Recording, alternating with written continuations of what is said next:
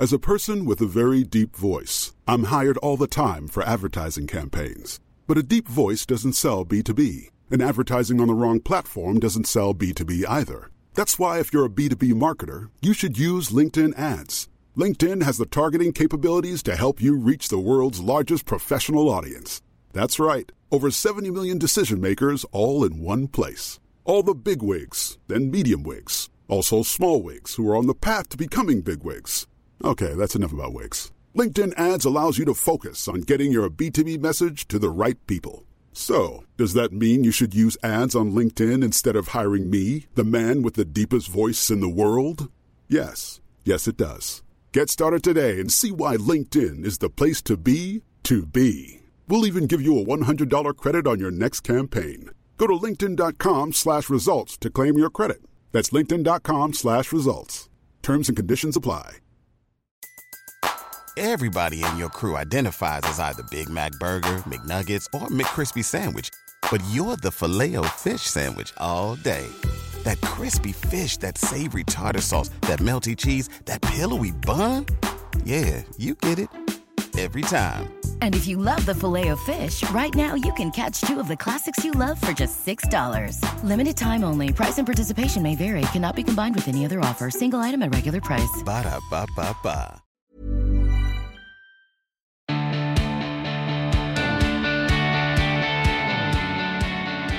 Hello and welcome to another episode of the Emma Guns Show. I am your host, Emma Gunavardhana, and in this episode, it's time for a 26 habits update. Now, I'm on to habit number six, which is intermittent fasting. Which, just if you haven't caught up with the previous episode, to give you a bit of an idea, intermittent fasting is where you set yourself an eating window. And you may have heard of the 5 2 diet. It's a similar principle because there are two fasting days. But I'm doing something called the 16 8, which is in every 24 hour period, you fast for 16 hours. Thankfully, you're asleep for some of them, and you eat for eight. Just to be clear, when you have an eating window open, it doesn't mean that all bets are off and you can go to an all you can eat buffet and fill your boots. It just means that that that is the period of time in which that you can eat. And ideally, you can eat two meals, one lunch and one supper. Now, I'm going to tell you about the three things that I have 100% absolutely noticed since I started intermittent fasting. Now, as I explained in my previous podcast, I could, didn't just start on a Monday with this one because it's the kind of thing you have to ease yourself into. If you're used to three meals a day and some snacks, then suddenly going to two meals a day and basically cutting out breakfast needs a little bit of a run up. So I took about three days. So the Friday, Saturday, Sunday before I started this, I sort of altered my eating habit a bit. I was more aware of what I was doing with my food. So the first thing I've noticed, I have not been hungry, not once. This has been just one of the surprises during this last week of IF. I eased my way in, as I said, um, and when I started on the Monday morning, skipping breakfast, I thought, okay, that's going to be a breeze. But I had slight trepidation about the 8 pm to 12 pm fast. But the strange thing was, I really didn't feel any kind of pang of hunger, hear a single growl from my stomach, or crave any food or snack of any kind. So that was on the Tuesday, that, that sort of first big long fast. Didn't feel anything in particular. I prepared lunch and took it into work with me. If you follow me on um, Insta stories, you know it was my beloved beetroot and lentil salad. And it just meant that when 12 o'clock came, came around, I could unclick my Tupperware and satisfy any hunger. But because I didn't feel hungry, I actually made a sort of mental note not to rush it and have lunch. So I just kind of waited. I think in the end I waited to about 1 1.30. But what was very weird on that first day is that as soon as I ate, I felt the weight of tiredness and could have honestly taken myself off to a quiet corner and had a bit of a cat nap. Now, just to reiterate, just because I can eat between the hours of 12 and 8 doesn't mean all I can for the whole time, for full eight hours. I'm working towards having two meals, one at the start and one at the end of the eating window. These meals are going to be protein and vegetables and contain enough fat to stave off hunger during the fast. As for snacks, I'm trying to cut them out too. And so far, I really haven't felt the need to snack. So, just as an idea, just to give you a sort of outline of what I've been doing eating, I've been, as I always do, chugging water and having a black coffee first thing in the morning. I don't add any sweetener, any sugar, any milk, any cream. I just take my coffee black. That's it. And then I'll sort of drink maybe one, two, or three coffees, depending on how I'm feeling in the morning.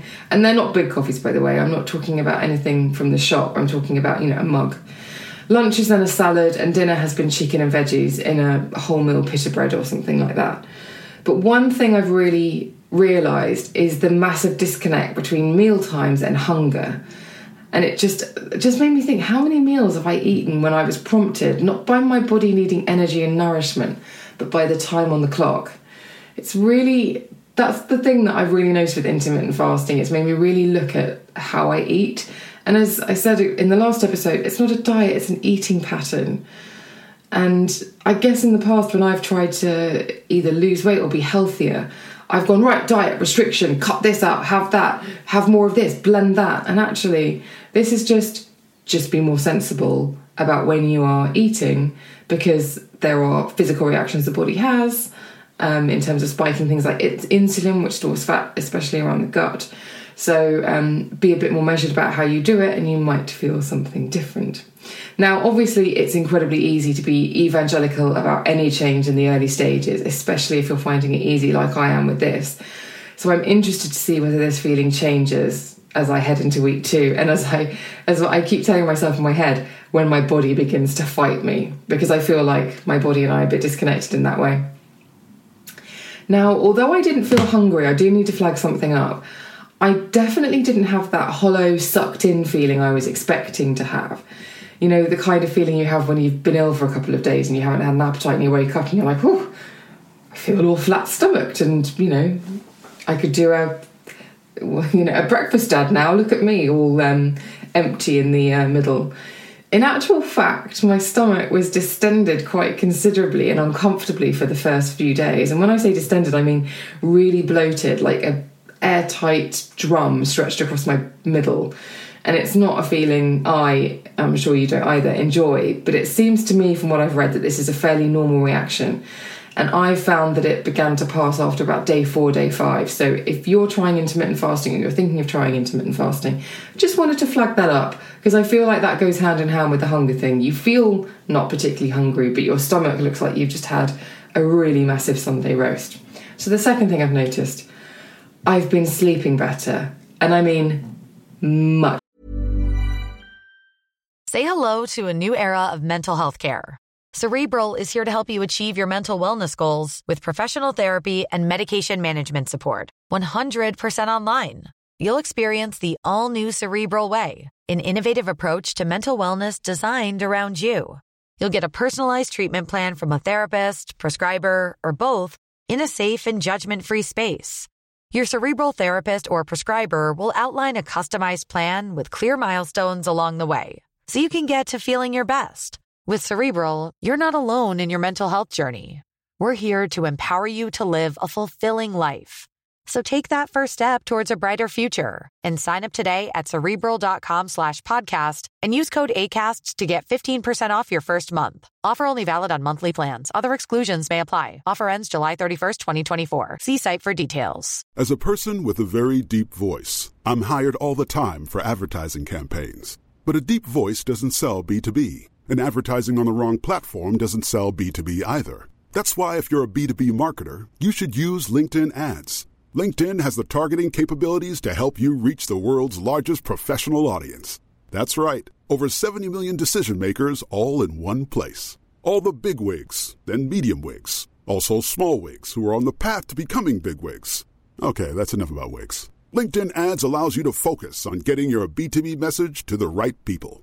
So, does that mean you should use ads on LinkedIn instead of hiring me, the man with the deepest voice in the world? Yes, yes, it does. Get started today and see why LinkedIn is the place to be to be. We'll even give you a $100 credit on your next campaign. Go to linkedin.com slash results to claim your credit. That's linkedin.com slash results. Terms and conditions apply. Much better. And this wasn't something I expected. And when I, when I say I'm sleeping much, much better, I mean that this has had a more positive effect on my quality of sleep than my previous 26 habit, which was ro- yoga, roga, yoga at bedtime. Yeah, I know. I really said that. It's so much better. And in fact, a couple of mornings ago, I woke up and the sleep I had felt like the kind of sleep you have the night you get over jet lag, where you're still sleeping really heavily, but you wake up and your body knows exactly where you are and wants to get cracking. It was incredible. It was a right home good about it quality sleep. And as someone who has suffered with insomnia and who regularly wakes up at 2 a.m. with anxious thoughts buzzing through my mind, it's an absolute re- revelation. Full disclosure, in the last month I've increased my cardio and have added 30 to 45 minutes of cardio at my optimum fat burning heart rate, which in my case is around 130 beats per minute, to my gym sessions. So, where I usually run for between 30 and 40 minutes, I've now added that on top. I did wonder whether that may have had an impact on my sleep or whether it's exercise and IF combined. Who knows? But no doubt about it, the sleep has definitely improved. And when I woke up this morning, I actually felt as though I had taken a sedative or a sleeping tablet, and that's a week in. Like, that's how heavy I've been sleeping. Again, as with the hunger, I'm wondering how my body will begin to fight this and whether it'll start rebelling against the change, but that's just part of the challenge, isn't it? The third and final thing I've noticed is that my gym sessions have improved. And when I say they've improved, I mean I feel as though I have been able to work harder, faster, and for longer. It took about four days, but I beat my personal best for a 30 minute run and have felt far more capable during my sessions and have noticed a much quicker recovery afterwards. I feel much less sort of beaten up by going to the gym. I feel like, yep, spring back, have a shower, get going. The day is to be had.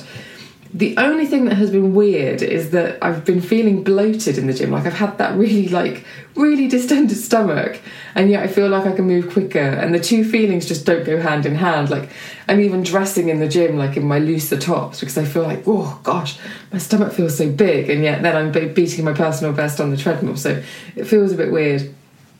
This is my sixth 26 habit, and it's one I've already decided I'm going to take beyond the two weeks. I think I'll start with a month. So once I finish, I will carry on for another two weeks and see how it goes.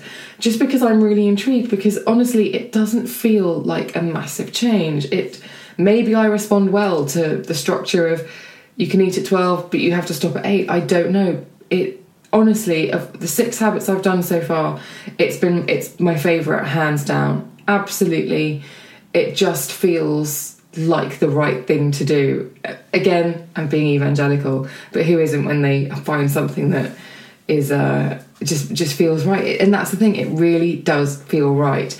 It doesn't mean I'm going to stop doing 26 habits, obviously, but I'm going to keep this one running alongside. So when I start habit number seven in a week um, I will be continuing to do this. So I'll just keep you updated with intermittent fasting and what's happening and any developments I notice along the way as I keep you updated with uh, the habits as we continue to do them together. Now, I know a lot of you have been doing intermittent fasting, a lot of you have been um, posting in the Facebook forum on Facebook. So I encourage you to join that group. The link is in the show notes. It's a closed group, but I do approve every single member personally and we are having some great chats in there and uh, lots of people sharing their observations about intermittent fasting. It really has been for me a cinch, and I know um, the people in the group have found it similarly really quite simple to make the change. It's not a diet, it's an eating pattern, and I think just even that, just not calling it a diet, maybe that mentally makes it easier to do it every day. Who knows? That's it for this episode, but please do get in touch with the show if you have any questions about intermittent fasting or any of the other 26 habits, which are no short walk coffee, um, drinking more water, daily meditation, no booze, and yoga before bed. If you have anything that you would like to ask me about any of those, I would love to hear from you. Um, it's the beauty podcast at gmail.com, or feel free to slide into the DMs on Twitter and Instagram, where I am at Emma Guns. And of course, that crucial link to the Facebook forum will be in the show notes. Thank you so much for listening. Don't forget you can find 26 Habits on the pool. The link to that will be in the show notes.